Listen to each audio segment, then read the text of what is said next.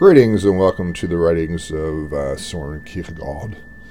In Danish, somebody was telling me last night it would actually be Kierkegaard uh, because that A A R D sound, like the uh, guy that's been winning the Tour de France, who's from uh, Denmark, it's like an oo sound. Um, so it's interesting how when we uh, when we take a name of someone from a different language, different culture, we kind of, at least in, in the case of uh, America, we Americanize the name or British British size the name. Uh, I think if we're trying to be culturally sensitive, we should uh, pronounce it the way that they pronounce it. Right? That would make more sense. Anyway, I'm Bierkegaard. I would say Bierkegaard because I'm a, I'm American, but Kierkegaard, something along those lines. I think that, that's what the guy was telling me. He's a big biker, so the guy that's been winning the Tour de France has uh, a last name that ends very much like Kierkegaard, Kierkegaard's does and uh, it's been a bit of an issue that people don't pronounce his name right. So we're gonna we're gonna hit the um, this upbuilding discourse uh, quickly here today and uh, power through, and hopefully get a good chunk of the remaining part of this uh, of this discourse uh, finished. Uh, this possesses this possessor must possess his soul as a legitimate property property, but nevertheless must not possess it in such a way that the person himself cannot gain it as a legitimate uh, possession. Therefore, uh, this possessor can be none other than the eternal being, than God Himself. Here emerges the same self contradiction as the one between possessing and gaining the same thing at the same moment.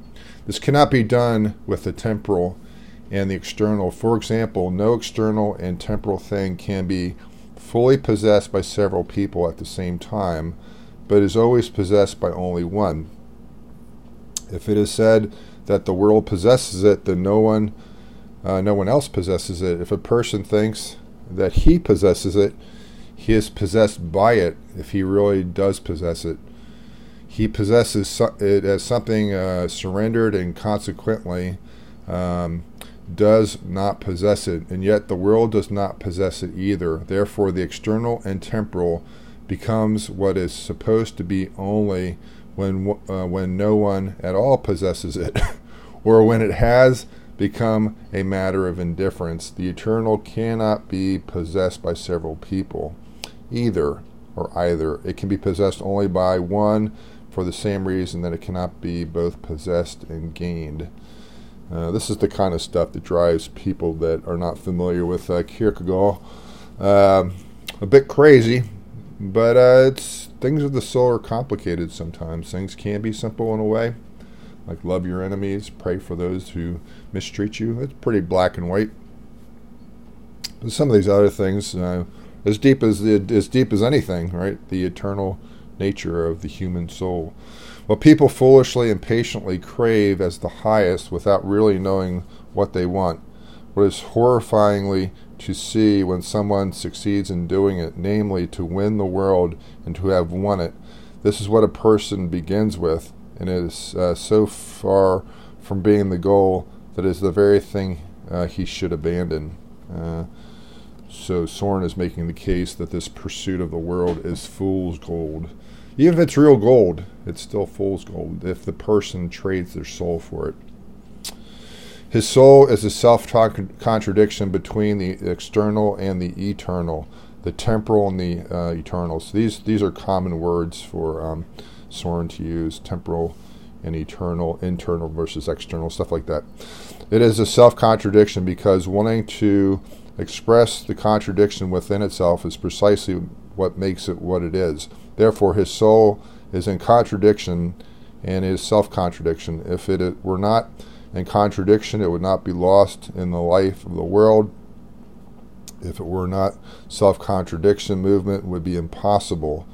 So I got to think about like like losing one's soul. Uh, we've talked about the conflict that Kierkegaard had with uh, the Corsair, that literary magazine that was lowbrow, that took uh, lowbrow sh- lowbrow shots at the what considered kind of the elite of uh, Copenhagen society, and the editor Goldschmidt. Um, it was popular. Uh, the Corsair was popular and became increasingly so in its battles with Soren. Soren became less popular. It was similar, probably, to John the Baptist, something along the lines it was increasing, and uh, Soren was decreasing. Soren became an object of ridicule uh, because of it, because uh, he was caricatured in the Corsair. But Goldschmidt, the editor, uh, was was benefiting financially and otherwise from the notoriety that was happening. Uh, but one day he and uh, Kierkegaard crossed paths, and Kierkegaard just looked at him. And uh, Goldschmidt soon um, soon abandoned the magazine uh, because Soren was essentially saying, "And this is what it's become. This is who you are now. You're associated with this magazine that has such a such a lowbrow way of attacking people." And uh, and Soren was very hurt, and he was also he was also going after the Corsair. He wanted the Corsair to stop. He thought it was uh, appealing to the rabble and to the herd mentality. Uh, so that makes me think of Goldschmidt uh, abandoning the magazine, and that was Soren's goal is to get him to stop doing it. It is uh, we're not if it were not a contradiction, it would be lost in the life of the world. If it were not a self-contradiction, movement would be impossible. It is to be possessed and gained at the same time. It belongs uh, to the world as an illegitimate illegitimate possession it belongs to God as his legitimate possession. And I think that's some strong theological uh, language there. The, the soul is created by God, and the person creates something, uh, usually owns it, and they can share it with someone. Uh, God allows us to have a soul, but it belongs to God. I guess that's how I would see it. It belongs to the person himself as his possession, that is, as a possession that is to be gained. Consequently, he gains, if he actually does gain, his soul from God away from the world through himself. Uh, so this is uh, good stuff. Therefore, it was foolishness and impatience to want to gain the world, a striving to become the imperfect that one already was, a desperate aspiration to secure what one already was in such a way that it became more and more difficult even ever to be rescued from it. Therefore, to gain his soul was a task that announced a struggle with the whole world since it began with letting a person be at the goal of that earthly craving, possessing the whole world in order to give it away. This was a struggle that brought a person into the most intimate uh, relation with God, a struggle that promised he, uh, himself him himself in eternal in eternal understanding with God, promised him the gain of not the external, which cannot be possessed essentially by anyone, and which because of it uh, because of and in spite of this imperfection in one way or another makes a debtor of anyone who actually comes to possess it. The struggle, however, promised him to gain um, let me try this again. Promised him the gain of that which can be be possessed essentially, which does not belong to any other soul in the world, which by being gained does not make him a debtor to fortune or fate or chance or people or friends or enemies of the world. Since, on the contrary, through this gain, he extricates himself from the debt uh, to the world by giving to the world what is the world's. Uh, that's a reference to give to give unto Caesar what is Caesar's, and give to God what is God's and becomes a debtor only to God, which is not uh, to be a debtor, since God is the only good and Himself uh, gives the possibility of becoming His debtor. Can there be anyone impatient enough to refuse to comprehend uh, this gloriousness, even though he did not have the patience to gain it? Mm. Let me take a break here. I've decided to use the new microphone. I think it is better, but not universally, than the iPhone uh, microphone and earbuds. Um, this microphone seems richer to me, uh, but it also has a register that if you talk too loud, it overwhelms the uh, the mechanism. So I can't I can't shout and scream or get loud. In patience, the words do not say through or by means of patience, but in patience, and thereby suggests the condition stands in special relation to the conditioned. Of course, the merchant also needs patience, also needed patience, as did the fisherman. But in addition, needed various other things, needed insight and experience, tools and merchandise. If without these or without knowing about them, he sits in patience um, and waits, if he thinks that knowing about patience is adequate for gaining his living and his catch, then he will soon find himself deceived. But if the person who wants to gain his soul does not want to understand what he has won, patience, he has won what he needed. What was more, of more value than any other winning, then he will never gain it. It is already obvious here how secure this gain is, since it is, it is in a profound sense it is so cunning that the more the world deceives, the more patience wins. So the world will double down and triple down on this idea. If this gain, the very condition, is also the object and is independent of anything external. Um, the condition, therefore, after it has served the gaining, remains as that which is gained. That is the difference from what happens when the merchant has sold his merchandise and the fisherman has caught his fish. They lay aside patience and also their tools so that they may enjoy what has been gained. And the external patience and some third element is some third element that must be added, and humanly speaking, it would be better if it were not needed.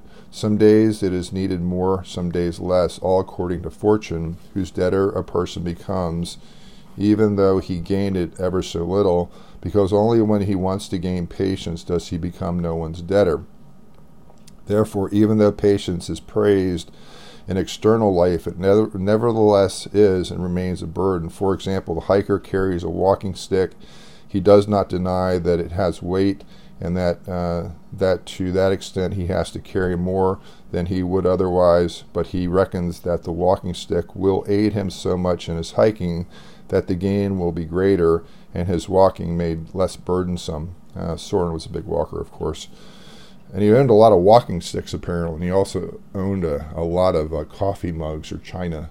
Uh, so he was a collector of things beyond just utility.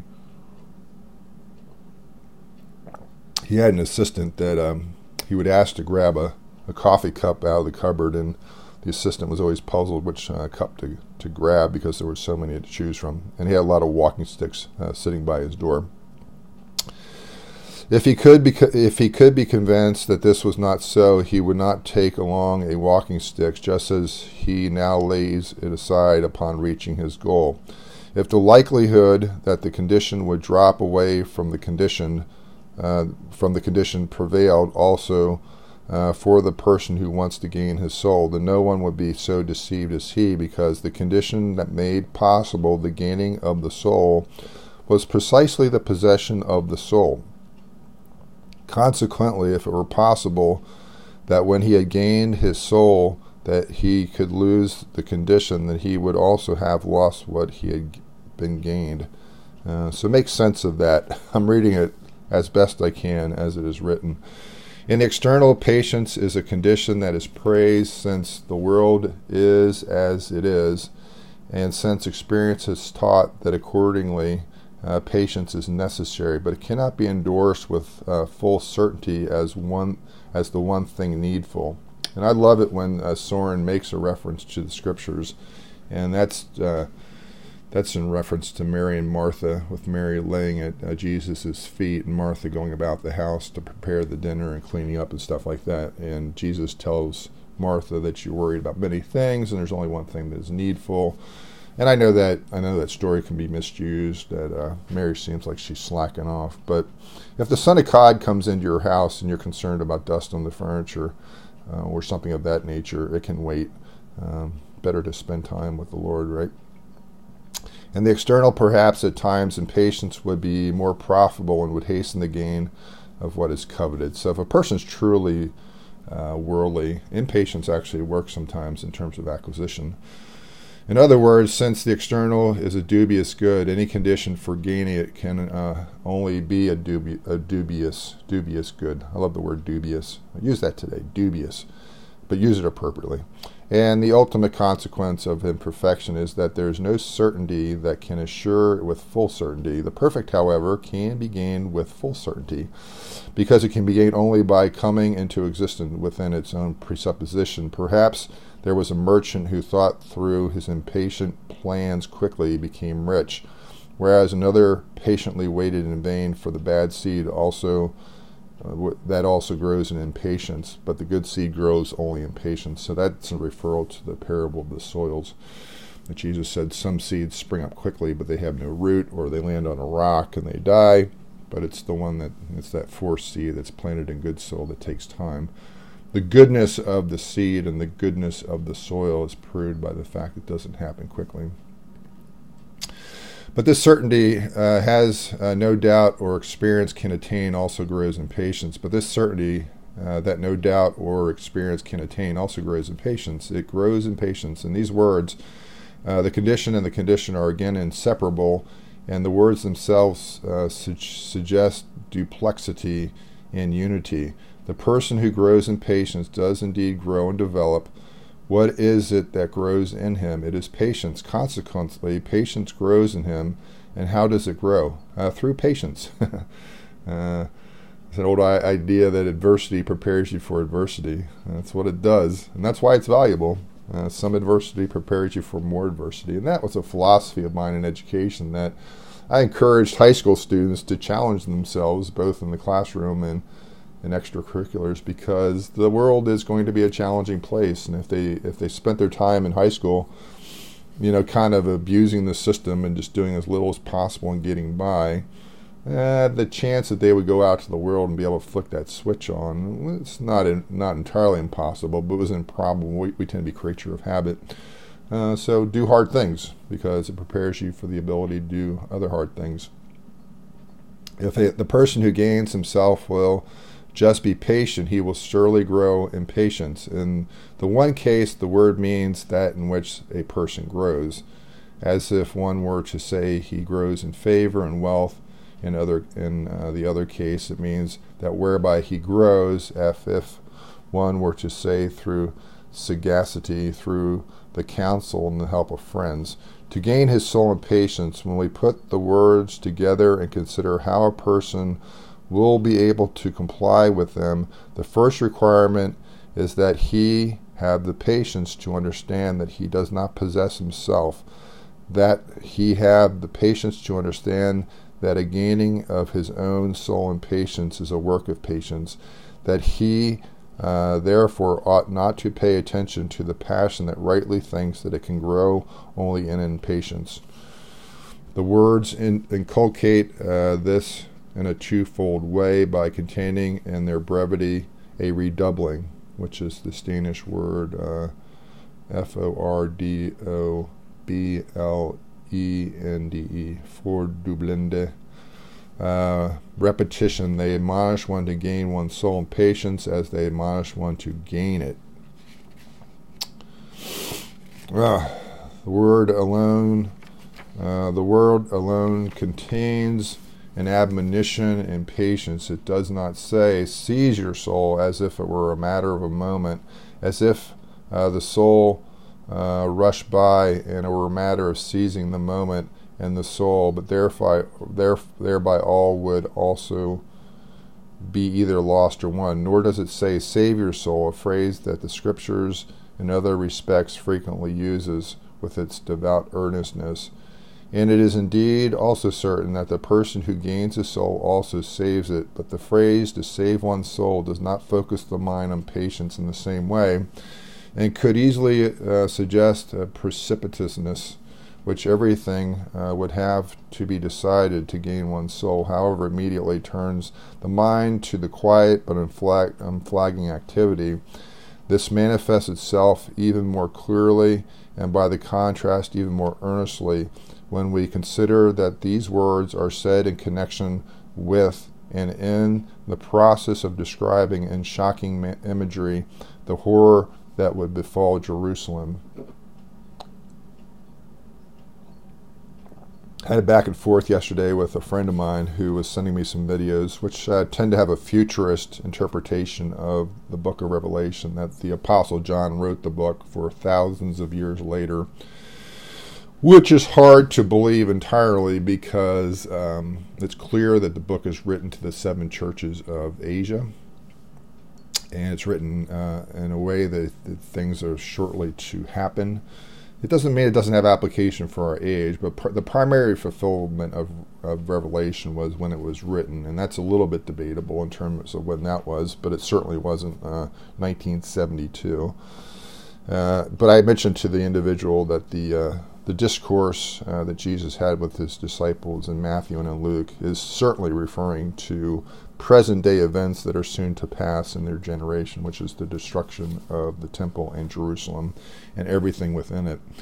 We consider how these words uh, are said in connection with and in the process of describing in shocking imagery the horror that would befall Jerusalem. So remember, uh, we've talked about this quite a bit, but Jesus is talking to his disciples who are admiring the temple and the temple was the symbol of all things Jewish and God's love for the Jewish people. So to talk about the destruction of the temple, the most beautiful thing that they were in awe of, was as if their world was turned upside down and destroyed.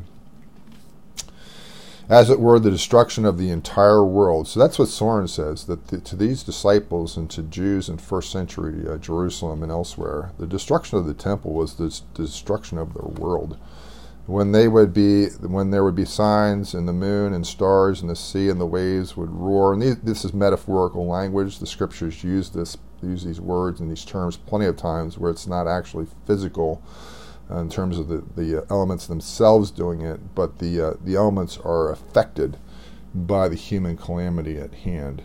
Uh, there would be signs uh, signs in the sun and moon and stars and the sea and the waves would roar and the powers of heaven would be in tumult then, if ever, uh, would the uh, moment be to admonish everyone to save a soul. Yet the words used are to gain your soul in patience. So this is what Jesus tells his disciples that you know keep that internal calm and the eye on eternity. God is at work. You know, God can work in calamity, and He was working in calamity. There was there was a judgment upon the system uh, that was very very real uh, and nobody should miss that. Uh, the Old Testament is full of examples when the people of Israel were dis- disobedient and were punished. Um, can a more sublime contrast be imagined? So Jesus is counseling to for these disciples and those who would hear his teaching to have eternal and et- internal patience in the midst of this outward calamity. If you truly know a, a wise person who has the Spirit of God in them, um, it is amazing how calm these people can be in difficult situations. Can a more sublime contrast uh, be imagined, or uh, is this not the hour in which the admonition is transfigured in heavenly glory? The elements disintegrate, the sky is rolled up like a garment, the abyss of annihilation opens up its throat and roars for its prey. The shriek of uh, despair of despair sounds from, from every direction. Even inanimate nature groans in anxiety. Yet the believer does not press uh, forward battling in order to find rescue. But while nothing has con- continuance, while even the mountain tottering abandons the, the site which it has stood without moving for thousands of years, he remains quiet and gains his soul in patience. Um, while people are about to die of fright and the expectations of things to come. So the book of Revelation is written to the seven churches of Asia, and Jesus is making very, very clear in the midst of the persecution that he will triumph over it. It's not going to be fun. Uh, this idea that somehow God's people avoid the suffering of the world is often not substantiated by practical experience. And we mislead uh, people when we tell them that God's going to make their life easier or better in the worldly sense, because that's not always true. Eh, God will make them better over the long haul, and the things of the world will make them better if they are in God. While people are about to die of fright and the expectation of things to come. So he remains quiet and gains his soul in patience while people are about to die of fright and the expectation of things to come.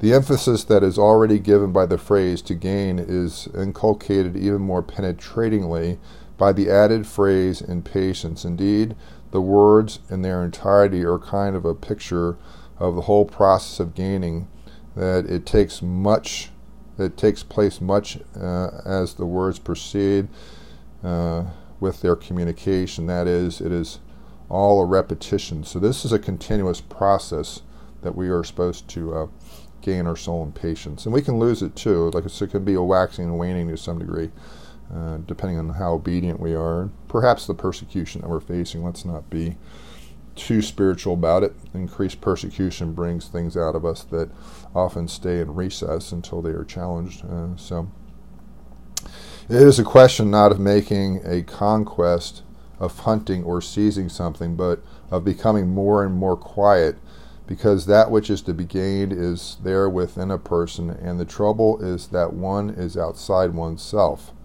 Uh, because that which is to be gained is in the patience, is not concealed in it, so that the person who patiently stripped off its leaves, so to speak, would finally find deep inside, uh, but is in it f- so that it is a it is it is patience itself in which the soul in patience enclosingly spins itself, and thereby thereby gains patience and itself. so let me take a drink of coffee here. So we're we're knocking out a lot of words here today, and we still have a way to go. I don't think we're going to finish this uh, upbuilding discourse today, but we're making progress. We're tracking through it. Um, if a person wants to embark upon this gaining, he is required to have the patience to begin in such a way that he truthfully confesses to himself that it is a work of patience. If he does not begin in such a way, he will never gain, since this gaining is not like an earthly gaining that may for some time seem to net no gain. But on the contrary, it is a loss, at least apparently, and therefore it takes a patience to want to begin it, since the very thing that is inflammatory and provocative to impatience nevertheless declares itself to be a gaining. What is all this winning of which we speak? It is to acquire one's soul as it as it is, but it does indeed seem that one has has it from the start. Here is a question of uh, here is a question not of adding something to the soul by but by subtracting something from it. That is to say, something it apparently possessed. But is there then no other way in which a person can grasp his soul? Can he not wrest it away from the power that illegitimately possessed it? What with uh, with what is the soul to do? Uh, with what is the soul to do this except itself? But since it wants to grasp itself, it does not possess itself. Moreover, is not that power stronger than he, since it has been able to take possession of his soul? What is always the weapon of the weaker? What is always the weapon of the weaker? It is patience. But then must not he possess his soul in order to have the patience in which he gains his soul? Not at all. For patience comes into existence uh, during the gaining, and in this gaining, he does not become stronger and stronger, uh, which uh, must be assumed if, were to, if he were to use force, but he seemingly becomes weaker and weaker precisely because the world possessed his soul illegitimately. The ultimate consequence of this, also because the world actually is the stronger, is that he becomes weaker and weaker in regard um, to the life of the world. If uh, the soul were not heterogeneous to life of the world, it could never be gained, but since it still belongs to the world, the gaining can have no other presupposition than this insignificant, quote, patience, and this again in such a way uh, that it is not, but becomes. In patience, the soul comes to terms terms with all its possessors, with the life of the world, and that it sufferingly gains itself from it, with God, in that it sufferingly accepts itself from Him, with itself, and that in itself retains what it simultaneously gives uh, gives to both without anyone's being able to deprive the soul of it. Uh, patience. The soul can obtain nothing through power. It is in the hands of an alien power. If the soul were to free, uh, if the soul were free in some other way, it would not be the self contradiction and the uh, contradiction between the external and the internal, the temporal and the eternal. The self contradiction is again expressed in the soul's being stronger than the world through its weakness, in it being weaker than God through its strength in its inability to gain anything but itself unless it wants to be deceived, and it's being able to gain itself only by losing itself. So, so Soren's developing uh, this idea that we gain ourselves by losing ourselves, which is what Jesus said. Uh, we are born in the condition of sinfulness into this world. Now, we inherit it like a genetic um, defect from our parents and our ancestors, but we're born in a state of sin in this world. We don't have original innocent, innocence. The soul already comes in, not as a blank slate, but already written with a story of humanity on it, which is rebellion against God. Let's be honest, that's part of the human story and we inherit that when we're born, like a, like a disease. It's a spiritual disease. Now we're not responsible for it in one way. It's genetic, spiritually genetic. Let me use that wording. Uh, but we are responsible to acknowledge it. It's like when you go to a doctor and the doctor says, "Well, you have this condition." You can walk out and say, "No, I don't," and dispute the doctor. But if the doctor's qualified and has used the right diagnosis and is educated and has expertise in that area, uh, who is the wrong individual in that in encounter. It's the person who's sick.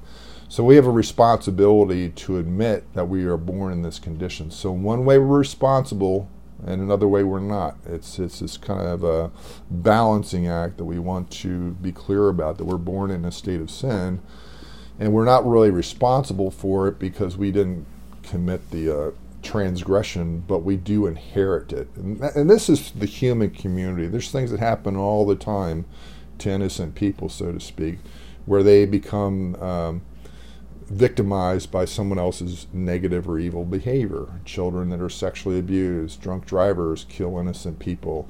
Uh, someone is uh, working in a work site and a coworker does something dangerous and electrocutes them. This is uh, this is just reality. It doesn't mean it's fair, but it's the way that it is.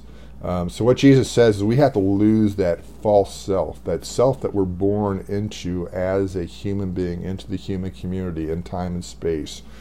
We have to die to who that person is. We have to surrender that. We have to uh, lay it down. We have to let God transform it. So a lot of times the evangelical language of conversion is like come to Jesus and uh, things along those lines. But it's really a surrender. It's like a superior power comes to us and offers a, us a way through it and a way out of it. And our our our gaining, our patience, so to speak, is gained by surrendering. That we lay down our arms. And when I became a Christian, it felt like God had me cornered. I I, I don't know. Uh, I don't know how it happens. I don't know why it happened the way that way to me, but I felt like I was literally cornered in a room, and God was saying, "It is time to lay down your life. It is time to lay down this thing that you have continued to mess up." And it doesn't mean after I laid down my arms that things immediately got better. Uh, I've talked about that plenty of times. Uh, my life has not always been easy, and that that's what makes this time so special that I am existing in right now that it's like a second adolescence. I don't have a lot of responsibility. I can't be a knucklehead, but I have resources to do good, and I don't have to answer to a lot of outside parties. I'm not beholden to an institution or to a crowd or trying to get the crowd to applaud me or give me money because I'm desperately in need of it, or my ego needs affirmation from some other authority. Um, I'm not. I'm just in this beautiful place for the time being, and it may not last longer than today for who knows what's going to happen. But I have this ability. Uh, so God has been good. Uh, and I became a Christian when I was 19. I'm, uh, I'm 60 years old now, so do the math. It's been a long time. And, uh, you know, 41, 41 years ago. I became a believer in the Lord Jesus Christ. And uh, I have some of the fruit of all those years of laboring and working and making progress and falling back and having adversity and accepting it and moving forward and thinking about what I was responsible for and how would I improve and all those things. So I'm going to uh, finish up here. Uh, we only have a couple more pages in the upbuilding discourse, but it, sometimes I seek out resources on these upbuilding discourses or these ideas uh, because I like to see other people's perspective about it. And I've found when I use actually very specific uh, terms in my search in Google, like Kierkegaard and patience, then it opens up like a line or a vein of gold within the ground. Like this, these articles appear. If I just put in Kierkegaard, I'm going to get the same resources I always get. But if I put in like a specified term, it's amazing that when I think there's not a lot out there, um, resources appear because I'm being much more specific on what I'm looking for. You're not going to find something usually unless you're looking for it.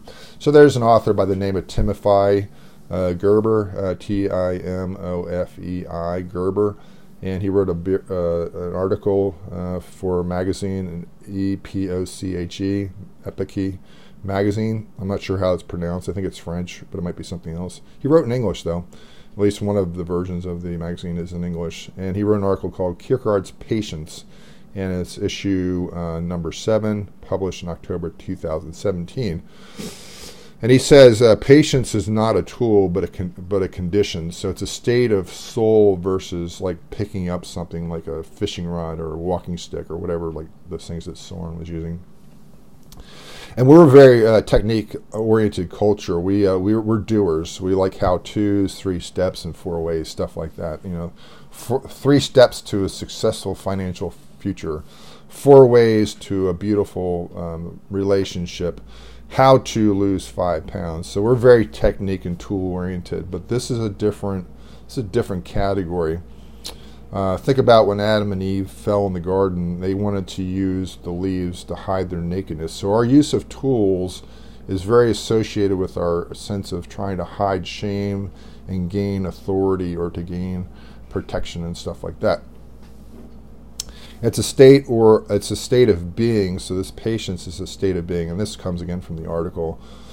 A place. Uh, so that that's important to remember. It's not a tool. It's it's a it's a it's a it's a it's a condition. So that's the first point, right? Oh, by the way, I did hear back from one of the hopefully one of the guests that was the editor for that book of poetry. I got back a very disjointed email that was in three parts. I think he threw, sent it three different times. It was just kind of garbled. But he said, Yes, way too busy right now. Contact me after the holidays and uh, we'll line something up. So I was suspecting that maybe the person was just very, very busy. And again, I have to be sensitive to that because I'm not particularly busy unless I choose to be. I'm not, I don't have a lot of external demands put on me right now and I was just asking for a response, like just let me know. I had sent him a second email, and I like when people say yes or no very cleanly, uh, like either say that you're interested or that you're not. Uh, Jesus says as much. Let your yes be a yes and your no be a no, and anything else is not of the Lord. Uh, maybe is tricky because a lot of times people use a maybe as a way of saying no, like I, maybe I'll come. Uh, and that's legitimate within some context if there's a lot of things a person's dealing with that just haven't settled out yet. But maybe is an easy way to say no that saves face and is socially maybe perceived as more acceptable. But we're supposed to count the cost, and I don't like maybes because I'm like, what am I supposed to do with that? Do you, you want me to continue to come back to you and keep asking you and become a pest? Uh, so I think the time for the maybe is for the person not to answer until they're ready to make an answer and say, hey, I need some time to think about it. Don't make the maybe a delayed no, because uh, the person maybe is uh, holding out hope that something's going to happen, when in fact the person who said maybe knows full well that that's not the case. Uh, they're going to say no, they're just not going to say it immediately. So, what Soren calls impatience, not by patience, uh, it's internal, uh, but it has an outward expression it's organic versus mechanistic. We talked about this idea of a tool or technique. Uh, actually being still internally versus only externally. It is possible to be externally um, still and still be in tumult, to still have a condition of soul which is an upset. It's not a Zen emptiness either, like the one hand clapping stuff. Um, it's not an emptying. It's a filling of something else, eternal versus the temporal, the, the uh, internal versus the external a confession to God that we are agitated, upset, ruffled, angry, tumultuous. Um, I think we have to be honest with God if we are not patient to first confess that we're not patient, to be very clear about it and very clean. Uh, God can only take what we give Him in one way. He's, he's made the universe uh, set up in such a way that we have to participate in this process. And our frustration and our angers and our lack of patience is usually involves some type of deception of the world. Now, a lot of this is my own thinking, building on this this article that was written by Gerber. so this is all my own stuff. Like this impatience is usually involved some deception from the world. So give me a few more minutes to develop this idea. Um, we expect the world, and uh, we we'll be we'll we'll we'll kind of smile when we hear these things. We say, of course, I don't expect the world to be this way, but we really do. I expect to be worry free. I expect to be loved and liked. I expect to be healthy, and I expect to be happy and uh, all the time or most of the time. Now we say, oh, we don't expect that. I'm personally much more of a realist, but let's see when our, our plans are upset and see how we react. We react like we somebody has stolen our lollipop. Sorrow, loss, hurt are normative. Uh, the fall has had some real consequences on the world. And it's the conflict between the ideal and the real. We can imagine a better world. We have that Edenic imagination of a, of a world that could be better, but then there's the world that is, and we have to keep these things in, uh, in, in tandem. In the Promised Land, the Jews still had enemies, the Philistines and all those Ite peoples, the Jebusites, and et cetera, et cetera. and the effectiveness that um, the Jews had in battle with them was based on their obedience to God. So they had this internal and eternal connection to God, that when that was suffering because of idolatry and sin, God used external circumstances to chastise the people, and it happened over and over again. Um, and, and, what does this mean in life? Okay, so we, few of us are caught in warfare right now, unless we're in Israel or somewhere else that's actively a war zone, Ukraine and something like that. But in, in our conflicts with other people, so there's a way to respond to that that is legitimate versus retaliatory. Like, how do we respond to unjust behavior towards us without creating more damage or creating an escalation of the conflict? So, it's the idea of responding versus retaliation. And uh, if we're in a situation with, especially with supervisors or superiors or people in the workplace or otherwise families or whatever, where you have authority figures, responding inappropriately can be things like insubordination, dishonesty, insulting, uh, playing the race card, etc., etc. We have to respond in such a way that we don't create more problems, at least on our end, as much as possible on our end, as, as the scriptures teach that we're to be at peace with people. and one of the concerns right have about right now that I have about the evangelical ch- church is we like a good scrap. We enjoy it. It's fun. it's entertainment. We feel righteous when we do it. God would ask us to be very careful about that because these conflicts can lead to other things and uh, much more destructive things. So Gerber, this is Gerber now. Um, outward view of patience versus inwardness, a dominant desire that we perpetually or we perpetuate constantly, name, namely our dominant desire for possession, be it in the form of power, material goods, knowledge, or fame, the world. So we want this external, uh, what we would kind of consider uh, possessions. We want all these things. Uh, worldly ownership is volatile, and we give it up when we die. So inevitably, we have to start losing the world before we die, because if we try to take the world with us, it's not coming. Uh, so worldly ownership is volatile, and we give it up when we die. So the, we're just anticipating the grave and we're preparing for it. the world is like the undulation of the waves, uh, the disquiet. The difference between me and the world uh, strengthen that. I must become weaker. So, this idea is a surrender to God. We have to surrender to a superior authority. The world's a superior authority to us, also. Um, it's bigger than we are. You can't control the world. Uh, we, we can't get a victory against God. What is temporarily might be perceived as victorious ultimately will be to our own demise. That kind of idea.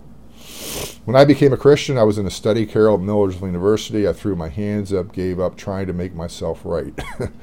I said, I can't fix myself. And that was the start of the healing process, which has been lifelong. Possessing a soul is an ongoing. On, let me try this again. Possessing a soul is an ongoing is an ongoing process, a new way of dealing with the soul, not a stoical indifference. Okay, so we're not supposed to become passive or impersonal or things like that. Not a stoical indifference. We we have to be invested in this. So this is from Kierkegaard's Patience, Epoche magazine, e p o c h e magazine.org, issue uh, seven. Timofei, T I M O F E I Gerber. So that's it for today. I'll spell you, spare you the personal updates on things. Thank goodness, I hear. I hear the crowd say. Have a good one. See you next week.